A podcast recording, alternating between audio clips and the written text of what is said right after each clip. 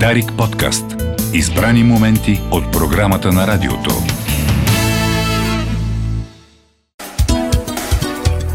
Това е началото на рубриката ни и по-скоро предаването в предаването за медиите самокритично. А, пък иначе вие слушате Дарик Радио и кой говори в а, четвъртък 13 а, октомври. Вече близо 8 месеца по-голямата част от света е във война, истинска с много жертви, разрушения, заличени съдби, унищожено бъдеще, война, която се води на много фронтове. Бойния, политическия, дипломатическия, пропагандния, медийния, Война, в която участват армия, цивилни граждани, политици и журналисти. Всички ние го знаем това много добре. Всъщност от Първата световна война насам журналистите не са просто свидетели на бойните действия, а действителни участници в тях. В студиото на замедиите самокритично вече са колегите журналистът Георги Тотев, от дясната ми страна за тези, които гледат видеоизлучването ни в социалните мрежи в канала на Дарик в YouTube и фоторепортерът Георги Кожухаров, които са били на много такива горещи точки. Не знам Здравей. точно на колко те ще ни разкажат. Здравейте, момчета. Привет. Много подходящо те ще да бъде да направим тази среща на Гергиовден, според мен, защото тук стана само едно, една дропсерна липсва на масата. Но за миналия закъсняхме, за следващия сме подранили, така че добре дошли. Формалният повод да ви поканим е, че през 2015 мисля, сте били и сте отразявали събитията в Донецк и към днешна дата може, може, може да правим някакви сравнения, но всъщност вие и вашата работа сте достатъчно интересни и ви уверявам, че дори да нямаше информационен повод, пак щяхме да се видим тук. Представете се накратко за слушателите ми, моля ви, ще ви наричам на фамилия, може би, защото по-така е по-лесно. Както ти е Георги Тотев от дясната ми страна. А, Георги Тотев се казвам, завършил съм политически науки, с журналистика се занимавам всъщност от първото ми журналистическо пътуване в гореща точка беше в Сирия през 2013 година, така че мога да кажа, че официално с журналистика се занимавам от тогава. Mm-hmm. Е, че ти спомена за Украина. На практика съм бил в Украина три пъти до този момент като журналист. За първи път през 2014 година по време на, на референдума в да, Крим. На референдума, да. Да. 2015 година с колегата Кожухаров, където успяхме да отразим събитията в началото, в първата част на годината в Донецк и въобще в Донбас. И за последно успяхме да отидем в Украина и да снимаме през април тази година. Пак с него? Пак с него, да. Тоест имате пресна, прясна така, сравнително прясна информация след началото на войната? Сравнително прясна, то не знам дали може да се каже, тъй като ситуацията е доста да, е динамична. А, Георги Кожухаров. А, аз съм фотожурналист в, за Дневник и за Капитал. От 17 годишен работя за тези медии, като а, моето първо, първият сблъсък с военната фотожурналистика беше в Алепо, Сирия през 2013, през края на 2012 година. 2012 края, да. Да, когато всъщност бяха най-ожесточените битки за mm. град Алепо. Това беше и първия ми така самостоятелен проект, който не е обвързан с а, някоя медия. И след това а, заедно с колегата сме, бяхме заедно в Донецк. А, след това, след падането на а, след освобождаването на Рака от Ислямска държава през 2017, след това аз направих един проект за а, остров Сокотра в сериозен, Йемен. Много сериозен проект. А, след това обикалял съм с цялата северна, а, цяла Северна Америка по панамериканската магистрала и а, така едно от последните ни а, проекти свързани с военната журналистика беше през април месец, когато а, направихме а, записки от Украина, които са специално... Което бяха за дневник. Специален проект за дневник, да. Това са девет така доста сериозни епизода, описващи ситуацията а, ситуацията на място. Много интересно ми беше да ги гледам, тогава да ги, да ги разглеждам, а и да ги чета и нямах никаква представа, че ще се видим няколко месеца по-късно, което е а, така. Много, много се радвам, че, че го направихме. Вие всъщност като казвате, че работите за дневник Капитал или някои други медии, да поясним, че вие сте а, фриленсъри на свободна практика, нали? Правилно. Аз съм на свободна практика, да. Аз съм щатен фотограф за дневник и за Капитал, но когато става въпрос за такива доста, доста специфични проекти, а в, по-голям, в повечето случаи ги разработваме като фриланс проекти. Uh-huh. Работейки не само за Дневник Капитал, също така за, за телевизии, да. за чужди медии Как, как, как работи фриленса в България? Как работят журналисти на, на свободна практика? А, вие се опитвате да продавате работата си на различни издания и от това зависи дали ще има с какво да си платите сметките в края на, на месеца. Нали? Точно, всъщност това е, това е най-основното, което трябва да знаят слушателите. Иначе е много трудно да продадеш а, при тази конкуренция, която има особено световен мащаб, такива световни пози, а, събития. А, как се оправяте по този начин? Жоро, Ами, може то, да фриленс в България работи доста особено, особено пък в сферата, в която ние работим. репортерството. Да, и то а, военни конфликти. А, то такъв фриленс пазар, ако може да го наречем пазар, не съществува в България. Като Ми да, ако някой иска да вземе снимки или репортажи от някъде, може просто да си ги купи от някоя Да, агенция. да, и по-голяма част от медиите правят именно Да. това. Така че е трудно, трудно работи, необходимо е, примерно в моя случай, признавам, необходимо е да се работи и по а, комерциални проекти. Нали, снимаме и такъв, комерциални да. проекти, да. Да. А, за да може да поддържаме, ние си имаме организация, казва Селен Столен, за да може да поддържаме, някой път се налага и по комерциални проекти да работим. Еми, то няма нищо лошо в това. Да, да, да. Аз не го казвам като лошо. И Просто слава Богу да няма, да няма с какво да си изхранваме военните журналисти, защото още по-добре да, да, за да. света. Въпреки, нали? въпреки, че аз очаквах преди години, че така ще понамале нашия, местата, където може да се упражнява нашия занаят, но то пък се оказа, Няма. че става точно обратното. Няма да намалее. Според мен е, ти каза week. Как се справяме с конкуренцията и как успяваме да продаваме материалите си. Ние в България нямаме конкуренция. В България нямате, има, имате агенции, има агенции, които ви конкурират, реално световни агенции, Да, от така които е. медиите купуват. Да, така е, но например специално за Украина ние във всичките епизоди, всичките ни материали наблягахме а, връзката на България с случващото се, което реално в другите агенции не Точно могат така да е. бъде намерено. Тук вече е въпрос, да поясним и на слушателите, въпрос на прозорливост и професионализъм на медията, която ви възлага или ви купува репортажите, че това ще бъде много по-интересно от останалото, което а, получават всички останали. аз съм доста щастлив, защото а, специално а, на места, които сме работили, след това дори не съм виждал историите, които ние сме разказвали, а те са били доста интересни, така че аз мисля, че ние успяваме да намерим наистина... Създават уникално съдържание, което Да. никой друг го няма. Това е всъщност. А, със сигурност ще, ще бъде много интересно на всички, които ни слушат в момента. Как работите, понеже ние сме се концентрирали само върху работата ви на такива горещи точки днес, макар че можем и за друго да си говорим. А, а, как, как работите там? А, сътрудничате си ли, ли сътрудничате си с други а, колеги или сами а, заедно и по-отделно с, а, в групи или работите? А, нали, такива неща, които са от кухнята, които може да ни разкажете а, с местните общуватели, до каква степен, откъде получавате информация? Да, на, на, на подобни места е задължително, просто няма начин да не се работи с а, местни хора. Като под местни хора, а, това значи фиксъри или пък стрингъри, преводачи, Това са шофьори. колеги, фиксери и стрингери, това са колеги. Това са колеги, да, които имат опит на съответното място, имат добри контакти, съответно винаги пътувайки на подобни места, поддържаме връзки с колеги журналисти, а, следим Twitter канали, а, изпускам ли нещо? На практика, отивайки на едно подобно място в военна зона, екипа, с който работим е доста по-голям от нас двамата. Нали, съответно, примерно при последния проект в Украина имаше си екип тук в България, който нали, доста сериозно ни подкрепеше и ни помагаше. То няма как по друг начин да стане. Да, има и по другия начин, ама е доста по-трудно. Не, не, да знаете, че няма. Много е сложно. През годините и, и по двата Сигурно начина сме работили, опитвали. да.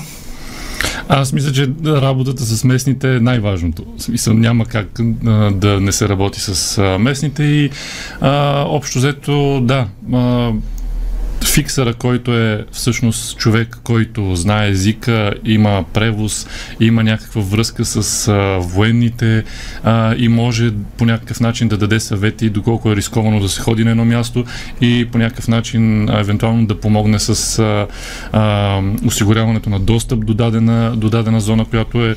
Човек а, с връзките, забран- както се казва. А, Местният да. човек, който може да отваря врати, които вие не Да. може да отворите. Те са платени в повечето случаи и получават немалко заплащане. Да, така е. А, даже да не кажа, че на мен не ми се е случвало да няма платен. Не си спомням, но м- така, освен някой на добра воля, просто в момента в някаква ситуация да ти помогне, иначе хората чакат пари за това. Те отварят, Да, това, даже това преди, живеят. даже преди години беше възникнала дискусия, че на практика фиксерите често са по-добре платени Да, самите точно така е. Освен това, те работят с няколко екипа поне. Да, но някой път пък и те вършат по-голямата част от работата. Да, точно А, така. е. например, сега за, послед, за последния ни проект в Украина, а, ние през по-голямата част работихме. През април, за него Да, през април. През по-голямата част работихме без фиксър, без а, нали, човек, който е, да бъде един вид локал продюсър, а, тъй като а, имахме няколко епизода, от, например, от Киев, където не е нужно Не е необходимо, да. а, специално, специална организация, за да човек да отиде там и да снима.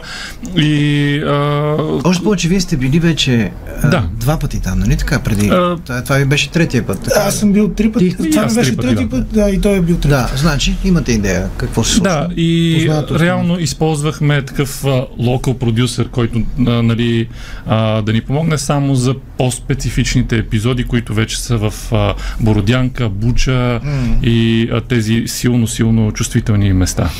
Да, а как се подготвяте за такава, за такава мисия, за такава операция? Само секунда, преди ми отговорите. Едни реклами, току-що Милена Йовчева ми каза и след това продължаваме. Този път не говорим за медиите само критично. Позволяваме си да, да разкажем неща от кухнята на фронтовата или на военната журналистика, колкото и рядко да е срещана тя у нас. При мен са Георги Тотев, а, репортери, журналисти, а, Георги Кожухаров, фоторепортер и фотожурналист. А, двамата са обиколили много горещи точки по света а, и стигнахме до там а, да ни разкажат как се подготвят за, за такава мисия. А, Жоро Кожухаров може би трябва да почне този път, да, ги, да ви редуваме. А, ами, да си призная, първото ми ходене в Алеп, а, в Алеп през 2012. Само да кажа, че ти си един от малкото български журналисти, които слагат ударението много правилно. Ага. Алеп. Благодаря. А, да си призна, отидах безкрайно неподготвен, смисъл без никакви а, материали за първа помощ, без бронежилетка, без каска. А, това използването на бронежилетка и каска в, наистина а, военна обстановка е за мен е спорно доколко трябва въобще да носи евентуално журналиста или да не така. носи. Това си е съвсем Има опасност и тема. от двете страни воюващи да те помислят за някой. А и другото е, че много по-бързо се тича, когато си да, без така това е. нещо. А, но, например, а, сега може да споделим за последното ни ходене в Украина, където се постарахме да бъдем така на доста по-високо ниво а, от гледна точка на подготовка. Аз мога да кажа а, за. А, ус- успяхме тук, благодарение на фундация БГ Прес Фото, бързо да се сформира а, много, много добър курс по показване на първа помощ от специализиран лекар, който има много голям, голям опит в а, а, работа в а, военна, военна обстановка. А, така че, благодарение на БГ Прес Фото, това нещо се случи и аз лично получих изключително ценна, ценна тренировка по оказване на първа помощ. Големите агенции го правят за всичките си журналисти, които Да, и то на всеки, мисля, Да. че 6 На месеца. всеки 6 месеца. Да. Това, между другото, не знам, трябва да се въведе и в България. Не само за журналисти, които ходят във военни зони, сега в момента са малко повече от преди, но такива неща, тези умения се Разбира налагат се, да се използват дори на един протест тук в а, Включително на София. там обучават и за работа с дефибрилатори и с, с разни такива неща, които човек трябва да знае в, в, такава ситуация. Да, успяхме а, бързо да осигурим а, две а, замени за колегата бронежилетки, които са а, такива каквито трябва да бъдат. Лекоти. Не полицейски, не за охранители от СОД, а истински военни бронежилетки, които наистина биха свършили работа в една реална ситуация. И а, реално а, може после колегата да разкаже и за цялата документация, която трябва да се, да се придвижи. Да. Това е много важен етап. Да, обикновено, нали, човек отивайки на такова място трябва да бъде акредитиран от някоя медия, на място съответно също трябва да има всичките разрешителни. А, В в случая с Украина те идват а, от Министерството на вътрешните работи на Украина и от Министерството на а, отбраната. А, сега много зависи нали, от а, конфликт на конфликт, кой какво разрешение ще ти даде и, и докъде можеш да стигнеш с него и какво можеш да, да правиш. А, но подготовката, аз само ще допълня, че подготовката за всеки един такъв проект е свързана и с страшно много ресърч предварителен. Mm. Често изглеждаме абсолютно всички материали, които са излезли по медиите. Готвихме миналата година в края началото на тази един проект за Афганистан, а, който обаче, за съжаление, все още не сме реализирали. А, там буквално седнахме и изгледахме и изчетахме всичко, което е излязло по големите медии, а, след като талибаните се върнаха на власт.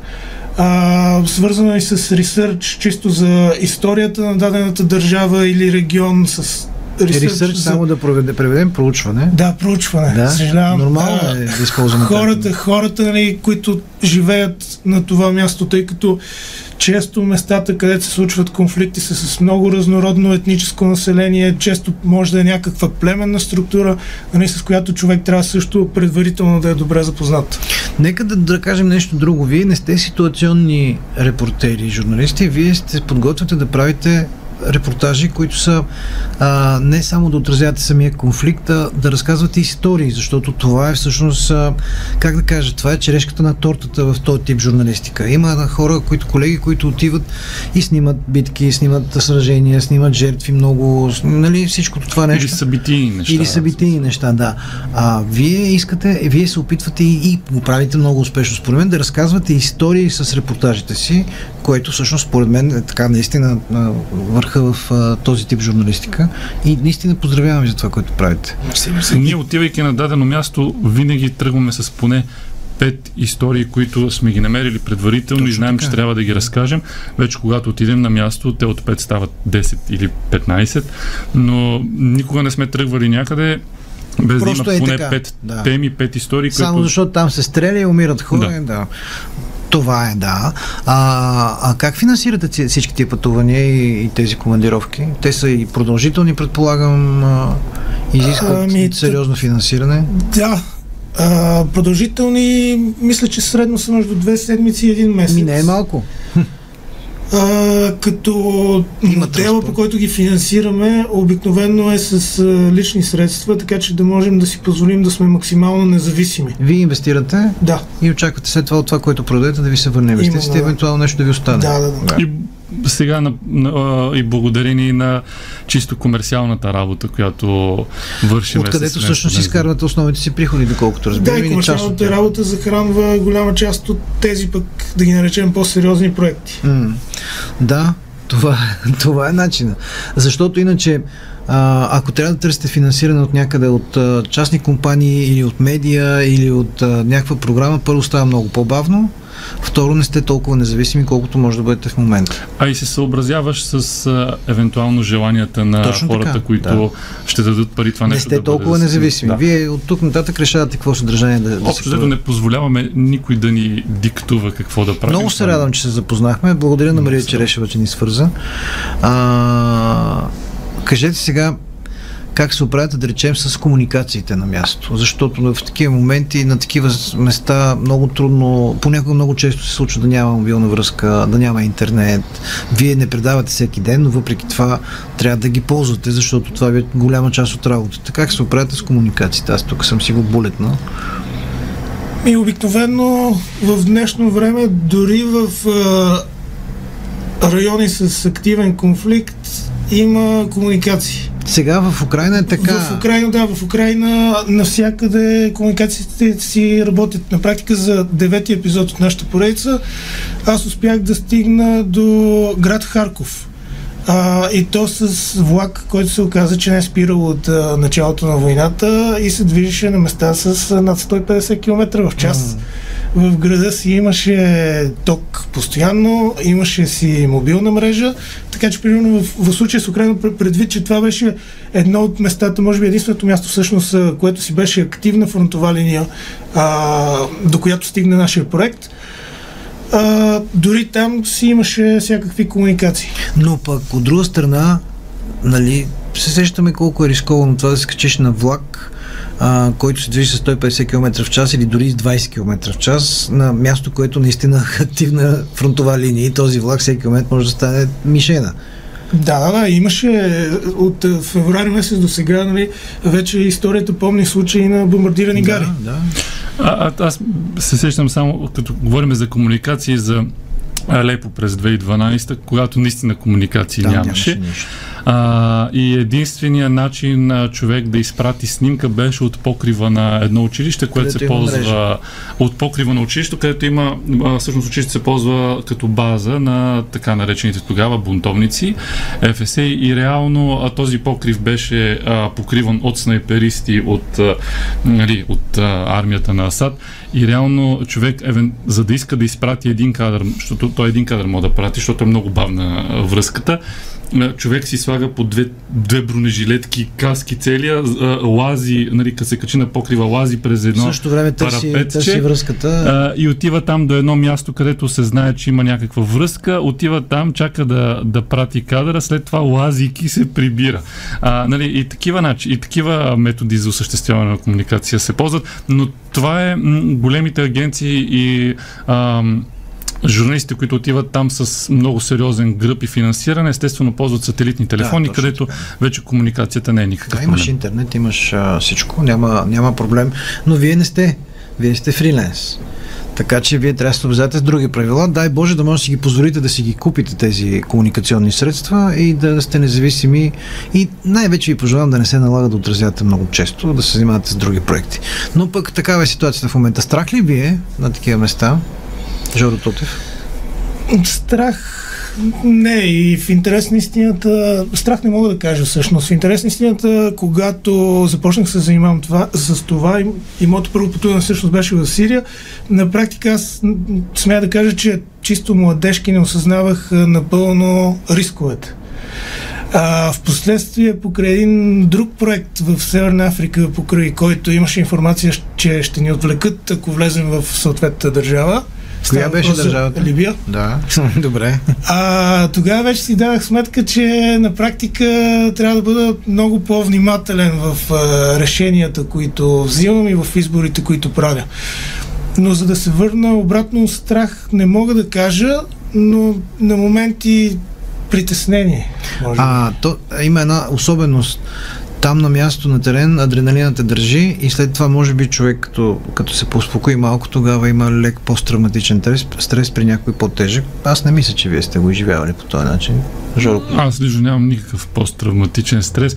С страха, аз също като колегата в, в първия си проект в Алепо бях доста смел. В смисъл, прекалено смел, но когато се стигна до момента, в който а, всички стрелят а, наистина по теб и ти тичаш по едни улици и аз тогава тичах, паднах на земята, се пребих, улицата беше покривана и от снайперисти и в същото време ни обстрелваха и с а, гранатомети и бунтовниците, които бяха около мене, като видяха, че съм спаднал нали, на земята, единия се върна да ме изтегли, но започнаха да казват нали, Аллах, Ах- Аллах Акбар, Аллах Не. Акбар. Има, има, имаха предвид, че в този момент Аллах ме е спасил. точно така. Е, Тогава вече си дадах сметка, че наистина човек абсолютно а, може да се стигне до най-лошото. А, слава Богу, от тогава до сега не, са, не сме имали толкова тежки, а, толкова тежки моменти, въпреки че а, през 2015 мисля, че а, пак така не съвсем обмислено се озовахме в а, м, посредата на много-много тежка битка, където а, абсолютно никой не, Става не беше за- предположил, че може да има журналисти. Да, в- точно в Донецк. И самите войници просто ни погледнаха и казаха вие подяволите, какво, Какво правите правите тук?" тук? Смисъл, а, вие нормални ли сте? Знаете ли какво се случва в момента? Ние наистина не знаехме тогава. Тогава беше грешка, която направихме. Слава Богу, всичко се размина добре. Колко езика говорите? И с колко езика работите? Айде да не колко езика говорите. Да, с, с, с, с плюс родния четири езика се оправям. Кои? Френски, английски, руски, Добре.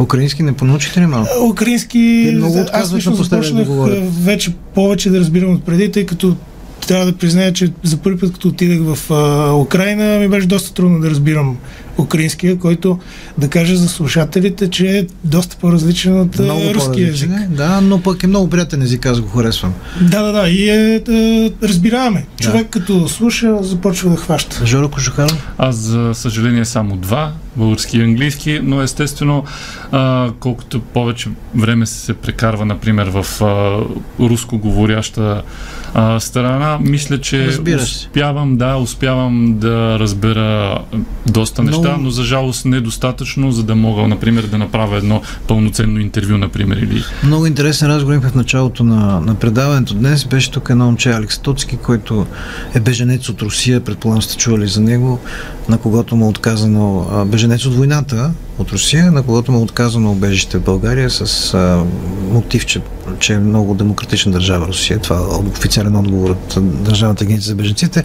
Както и да е, с него водихме последния начин комуникацията.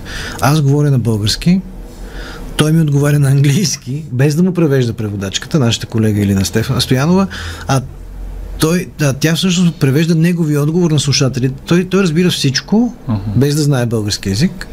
Почти нямаше нужда от превод на въпросите, но той отговаряше на английски, а тя превеждаше от английски на български. Но такива неща се случват, особено пък на терен, много често. Абсолютно, да. да. Слава Богу, вече Uh, Google Translate работи дори с говор и в някоя много да, можеш да специфична да, ситуация човек може да се оправи. А и ръцете горе служат много добре в такива моменти и жестове, да. мимики и всичко това показва. Им чувство, че тогава хората а, не им чувство, сигурен съм, сенситивността им е доста по-силна и, и може да се разберете. А, ти искаш да кажеш нещо, ти прекъснах според мен или забрави вече за какво става дума? Забравих. Кажете ми какви истории разказвате, т.е. разкажете на слушателите, аз ги, ги разгледах част от тях. Какви, например, последната ви, последния ви цикъл от, от Украина, какви бяха историите, които разказахте?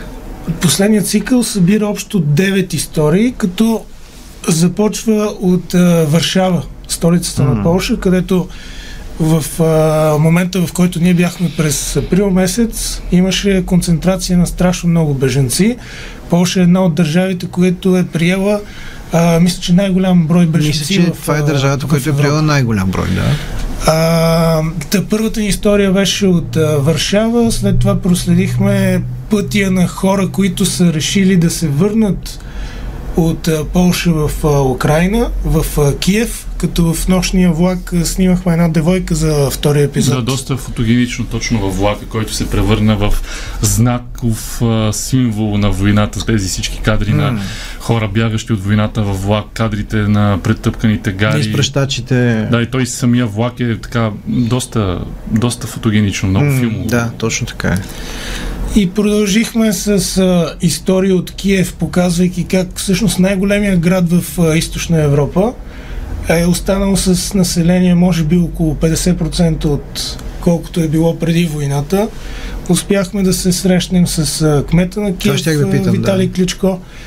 А, продължихме с градовете, които бяха подложени на които, където се водеха тежки сражения в а, околията на Киев, градове като Буча, която стана печално известна с а, масовите гробове и масовите убийства преди това, включително на цивилни хора. Много. А, бяхме в а, Бородянка. А, тук.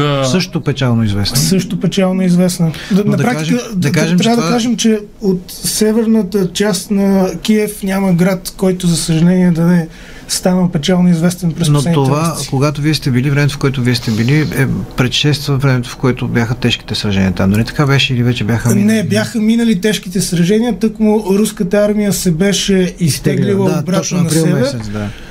И единствено а, се засякахме, така да кажем, с руската армия в а, Харков. Mm-hmm където по това време града беше заобиколен все още от а, руската армия, някъде може би на 70-80%. Беше обкръжен. Беше обкръжен. Аз всъщност се сетих какво ще я да кажа, тъй като предишният ти въпрос беше за страха. Знаеш ли за мен какво винаги е било най- Бе, много бих се страхувал, ако ми се случи. И се страхувам да ми се случи. Да нямам изход. Защото винаги, когато, когато работим на такова място, гледаме да имаме откъде да се изтеглим, ако нещо а, лошо тръгне да става. И ако тази възможност я няма, е това за мен е много страшно. Ама това е екзистенциален човешки страх, по принцип. Еми, явно при мен е така си. А, аз искам само да кажа за една от историите, които да. заснехме. Тя беше супер случайно намерихме. Ние търсихме друг, друг, друг тип история, но я намерихме в бара. В един бар, те работеха много малко барове, има вечерен час. За, за отварят, Киев говориш. Да, за Киев. Отварят в 4, затварят в 7, нещо е такова, но и примерно два бара работят в Киев. За късмет един от баровете беше до нашата квартира, която бяхме наели. И всъщност там разбрахме, че ще има политическо стендъп комеди mm. на млади хора които да се позабавляват, да се берат в бара, да пинат и да имат нали, тези комедианти, които ще разказват стендъп, ще правят стендъп комеди на политическа тема.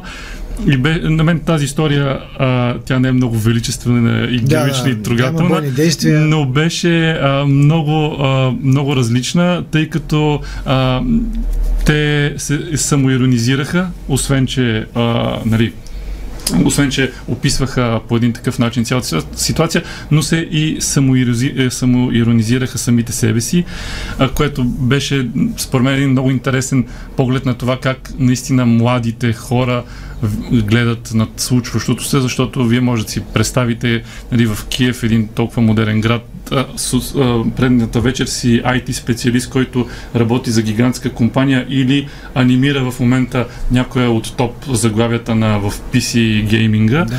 На следващия ден а, взимаш калашник да. и едната от стендъп комедианките каза, аз седа и гледам през прозореца едно момче с електрическа тротинетка отива към блокпоста, пушейки айкос и на рамото му калашник и си казвам, леле какъв прогрес.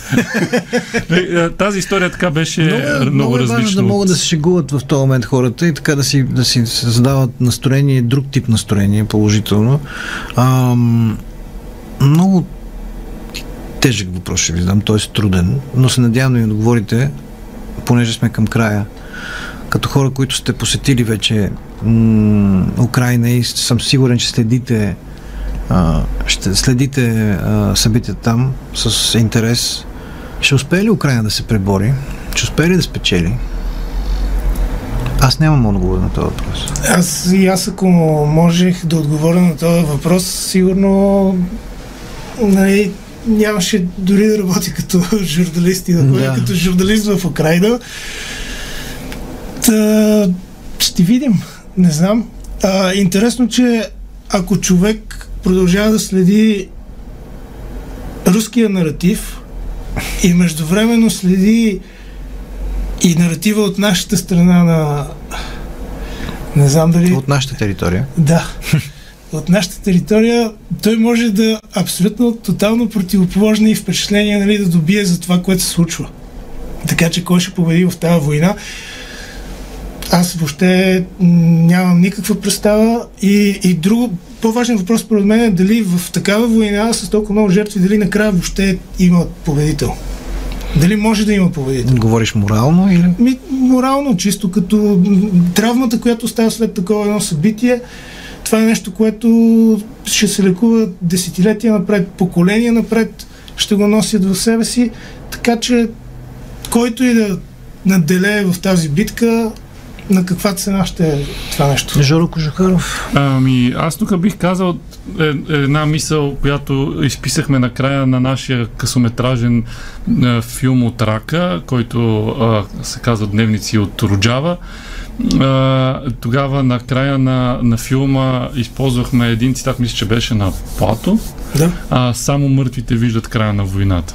Така завършихме филма си от uh, Рака, която беше освободена от ислямска държава, но ние като отидахме, а, бяхме и двамата на мнение, че това е един паметник на войната, mm. защото този град просто беше аз толкова сюрреалистично нещо не бях виждал. Просто а, така, так, такава развалина, че дори на филм не е пресъздавано а, толкова голям мащаб. Имаш предвид художествен филм? Им, да, имам предвид. Дори на игрален филм не, не съм виждал такова нещо. Представете си да 300 хиляден град, който беше абсолютно сринат с... Нямаше нито, нито една сграда останала цяла в този град. Там, помня. И в, и в същото време се говореше, че този град е току-що нали освободен, което само по себе си е малко така звучи Освободени от постройките си и от жителите Освободен, да, и от жителите си. Ние, ние си говорихме, че може би града трябва да остане така, за да може да Като бъде паметник, абсолютно Да. паметник. Това беше нещо, нещо страшно. И, и за жалост, влизайки в Бородянка, когато за първи път влизахме с кола към Бородянка, отново от едната страна развалени, от другата страна развалени и бяхме много, много много шокирани, че това нещо и там изглежда, изглежда почти по същия начин. Още по-голям е шока, че това се случва в 21 век в Европа, почти в центъра на Европа. Но такава, такава е действителността. Благодаря много, момчета. А, поздравявам ви за това, което правите и пожелавам по-малко горещи точки и повече, а, повече по-приятни неща за отразяване. Дори ако искате и във военната стилистика, може да го правите. Аз благодаря за мен, беше огромно удоволствие да си. Много благодаря. За мен също и предполагам и за слушателите, надявам се много. Георги Тотев, репортер и журналист, Георги Кожухаров, фоторепортер и двамата а, фронт, фронтови журналисти. А, ние продължаваме точно след малко с рубриката на Руми Червенкова из медиите по света.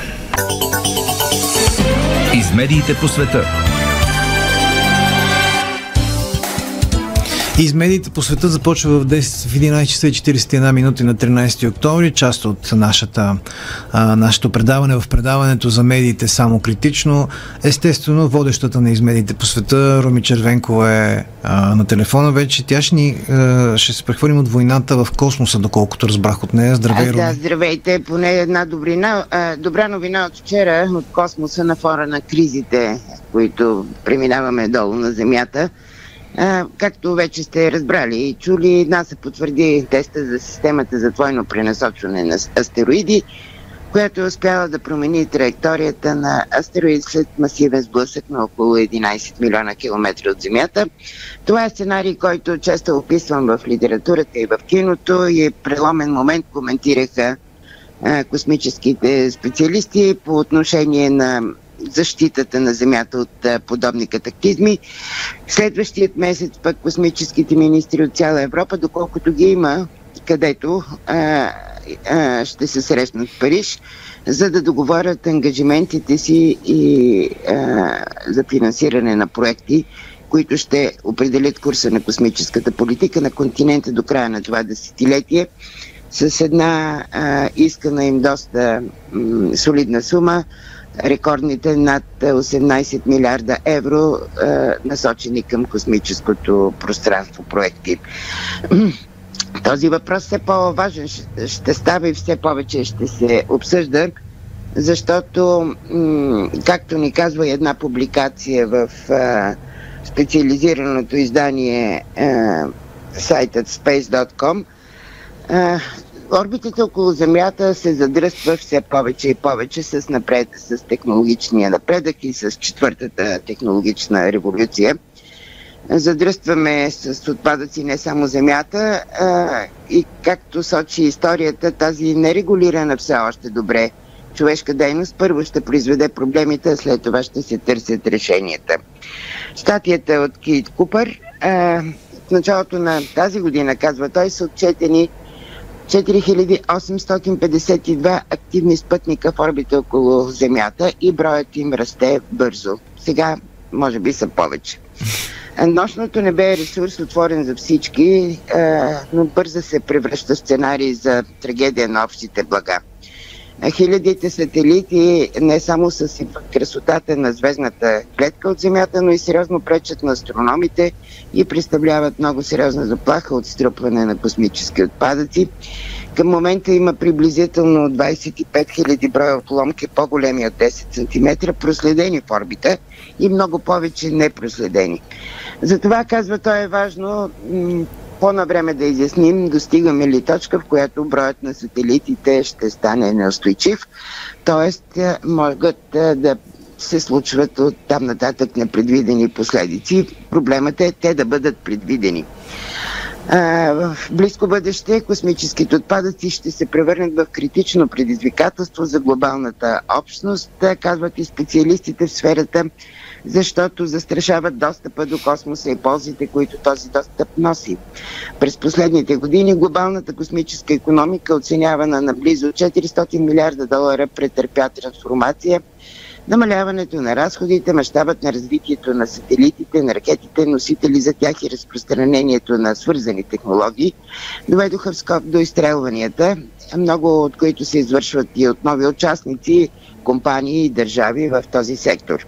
През следващите години се очаква хиляди полезни товари да бъдат изстреляни само от търговския сектор – добавяйки се вече към близо 5000 активни сателита в орбита. Очаква се тази трансформация и бърз растеж да увеличат жизненно важната роля на космическия сектор, телекомуникациите, дистанционното наблюдение, космическата наука и националната сигурност, което го прави все по-жизненно важен възел от инфраструктурата на четвъртата индустриална революция. Но как на практика изглежда това? Ето и примерите, които се дават. Интернет сателитните съзвездия на Starlink, Starlink на SpaceX, компанията на Илон Мъск, вече наброяват 2300 сателита с още много хиляди на път. Други интернет доставчици също имат планове да пускат стотици или хиляди сателити. В последния епизод от това развитие на 10 септември беше изстрелян комуникационния сателит Blue Walker 3 на Space Mobile с силно отразяваща антена от над 64 квадратни метра. Доста голям а, доста голяма площ, която може да свети по-ярко от всичко в небето, с изключение на Венера, Луната и Слънцето. Има планове за пускания на още три такива грамадни сателита. С, а, междувременно SpaceX иска да изстреля Starlink от второ поколение с флотилия от общо 30 000 сателита. И общо различните компании по света възнамеряват да изстрелят 400 хиляди сателита в близките години. Можете да си представите нали, какво нещо ще се върти около Земята и какво а, всъщност ще виждаме вечер от а, Земята, гледайки към небето. Ние се намираме в решаваща точка за решаване на това как да продължим, казва Анди Лоренс, професор по астрономия в университета в Единбург, в интервю за изданието Spacecom. Той води кампания срещу нерегулирането разширяване на сателитните съзвездия, като пише и книга по темата озаглавена Загуба на небето. Лорен посочва също така и е, вредите, които сателитните мегасъзвездия нанасят на работата на астрономите от всякакъв вид. Дългите, дълбоки е, изследвания и изображения на нощното небе се замърсяват от ивиците на сателитите, преминаващи през тях. Ловците на астероиди все по-често по-често попадат на следи от сателити, а не на бледите ивици от потенциално опасни астероиди в близост до Земята. Астрофотографите откриват, че употребата им, че упоритата им работа е подронена от нахлуващи сателити. Радиоастрономите са пред опасност да бъдат заглушени от непрекъснатото бърборене на сателитите.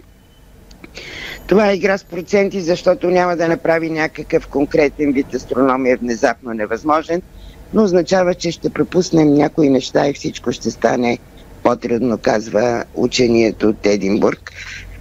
Лоренс и колегите му все още не смятат да се предадат.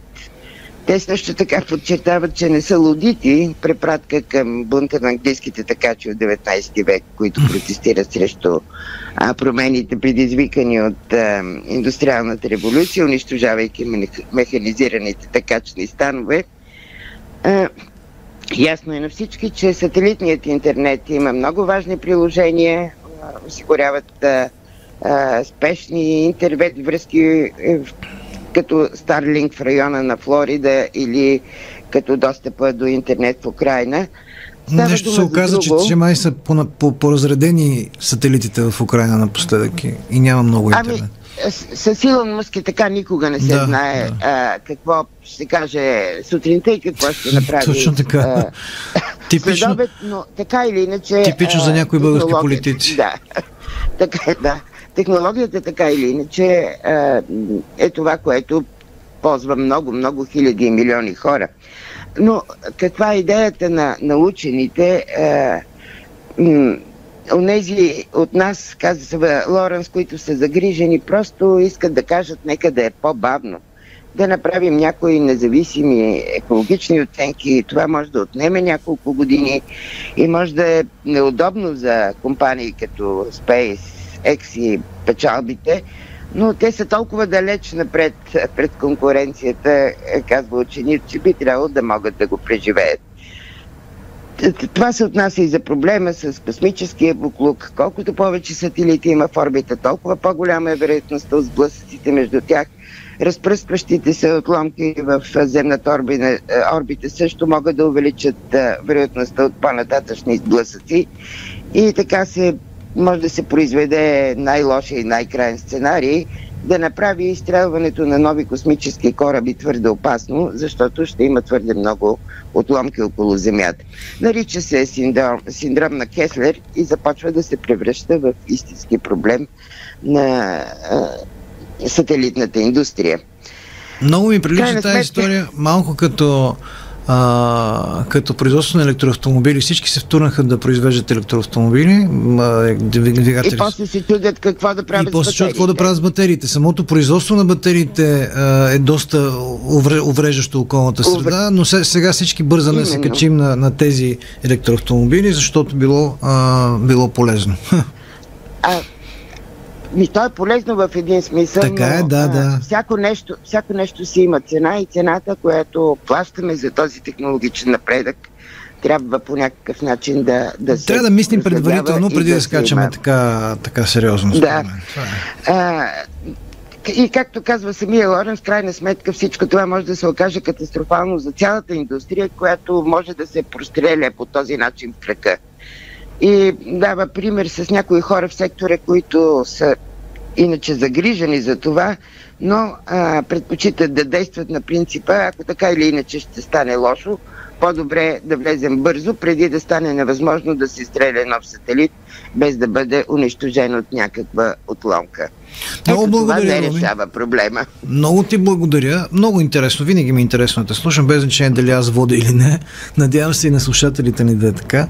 Това беше Руми Червенкова, а, която за пореден път ни разходи из медиите по света с много интересна тема за космоса и космическия буклук, който произвеждат а, твърде многото а, сателити в, а, в космоса. Сега трябва да приключим а, нашето предаване. Кой говори за днес а, с, разбира се, а, черешката на тортата в медийното ни, в медийната ни рубрика за медиите самокритично. Преди да чуем Златната малинка, а, рубриката на Иво Беров, а, ще ви кажа само кои работихме за вас. А, от 10 сутринта Минена Йовчева беше тон режисьор, Чарли Варийски се грижеше и ще продължава, вероятно. Не, да, да. А, за видеоизлучването ни навсякъде, където може да ни гледате. А, Никола Братанов ще ви информира след 8 минути за новините. Аз съм Георги Донков. Ще се чуем утре, утре отново по същото време, а сега ви оставям с рубриката на Иво Беров Златната малинка. Златна малинка. В днешно време често се използват определенията клет, клет и клета в случаите, когато нещо не върви или когато не е както трябва.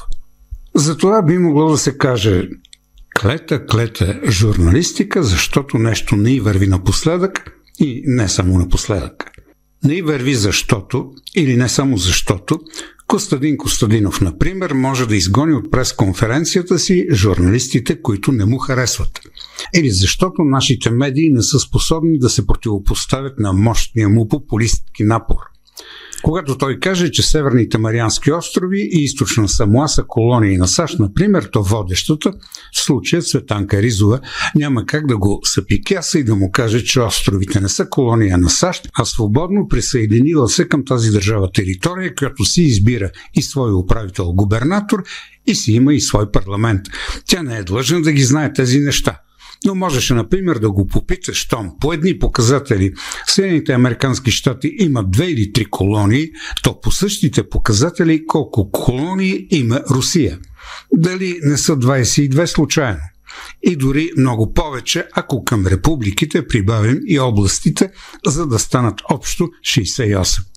Добре, не се е сетила, не е питала, случва се даже често. Но има друго и то не би трябвало да се случва. Не би трябвало да се премълчават приказките на Костадинов за концлагери, мъчения и съдебни разправи. Наистина ли ще възстановява Белене както обещава и как ще съди всички предишни управници? С народен съд ли ще го прави или пък ще слея четирите власти в една, както е при едноличното управление на Путин? Такива въпроси трябваше да му бъдат зададени от медиите и преди и след изборите, защото с обявените си намерения и политики той пренебрегва всички начала на демокрацията и всички досегашни достижения на държавата ни. Тези въпроси обаче не му бяха зададени. Но има и друго, по-важно обстоятелство, което лишава журналистите от възможност да му противодействат и прави уместно определението клети журналисти. Това са парите. Около изборите имаше едно извънредно любопитно обстоятелство, на което не бе обърнато почти никакво внимание. По националните радиа и телевизии господин Костадин Костадинов имаше тройно по-голямо присъствие от останалите партийни водачи. А това негово свръхприсъствие може да се обясни по два начина. Едното е, че националните медии го канят заради черните му очи. Другото е, че си плаща. Всеки може да си избере обяснение. При всички случаи, нашите разузнавателни служби не се наеха да проверят дали тези пари идват само от партийни субсидии или от Русия, както мнозина подозират. А точно тези пари дават самочувствието му, защото след като са му осигурили участие във всякакви медии, най-вече национални, защо пък да не гони журналистите, които са му неприятни? Тези пари правят и невъзможна сплутеността в журналистическото съсловие. Националното радио обаче няма такива зависимости и би могло да направи онова, което другите не могат или не успяват да направят, да изрази солидарност с колегите си. Но, о, изненада, то косвено застана на страната на Костадинов, като покани небезизвестния началник на ПИК Недялко Недялков – който защити политика и оплю колегите си от Дневник и Капитал. Всъщност, тук няма нищо изненадващо, като се има предвид, че поканата идва не от друг, а от водещият Волгин, известен също като гласът на Путин. Ето чуйте. Коя е инстанцията, която казва кой е професионалист и кой е достоен и кой не. Значи тази, дистанция, тази инстанция може да бъде само интерес, обществения интерес, само рейтинга. Това ли са най-рейтинговите събеседници? Очевидно не, защото нескромно казано, моята медия има много по-голям рейтингов а, заряд и потенциал от капитал и дневник. И това си личи по статистиката. Следователно, не търговския интерес повелява, а нещо различно. Това искам да разбера. А, много въпроси, разбира се, имат нужда от отговор. Благодаря ви за това гостуване. Недялко Недялков, собственик на агенция ПИК. Много странно. След като Дневник и Капитал имат малко читатели, защо имат толкова голямо влияние в политическия ни живот? Дали пък защото си вършат добре работата, за разлика от... Ясно от кого? И още едно основание за определението клета-клета журналистика. А разбирачите и анализаторите, които кани. Ето, например, какво каза по BTV бившият заместник шеф на военното ни разузнаване – Николай Русатев. И пак казвам, след толкова много защити около този мост, за да се пробие да се казва, отбраната на този мост, това просто е не, за мен е немислимо, лично. Защото, не знам дали знаете, те имат включително и делфини, които охраняват в подземен вариант, в този подморски вариант моста. Благодаря ви, Николай Ростатев, бивш заместник шеф на военното ни разузнаване. Клети, клети, делфини, клето, клето, разузнаване. Подкрепата за Дарик е осигурена от Фондация Америка за България. Изявленията и мненията, изразени тук, принадлежат единствено на Дарик и не отразяват непременно вижданията на Фондация Америка за България или нейните партньори. Това е Дарик Радио. Дарик подкаст. Избрани моменти от програмата на радиото.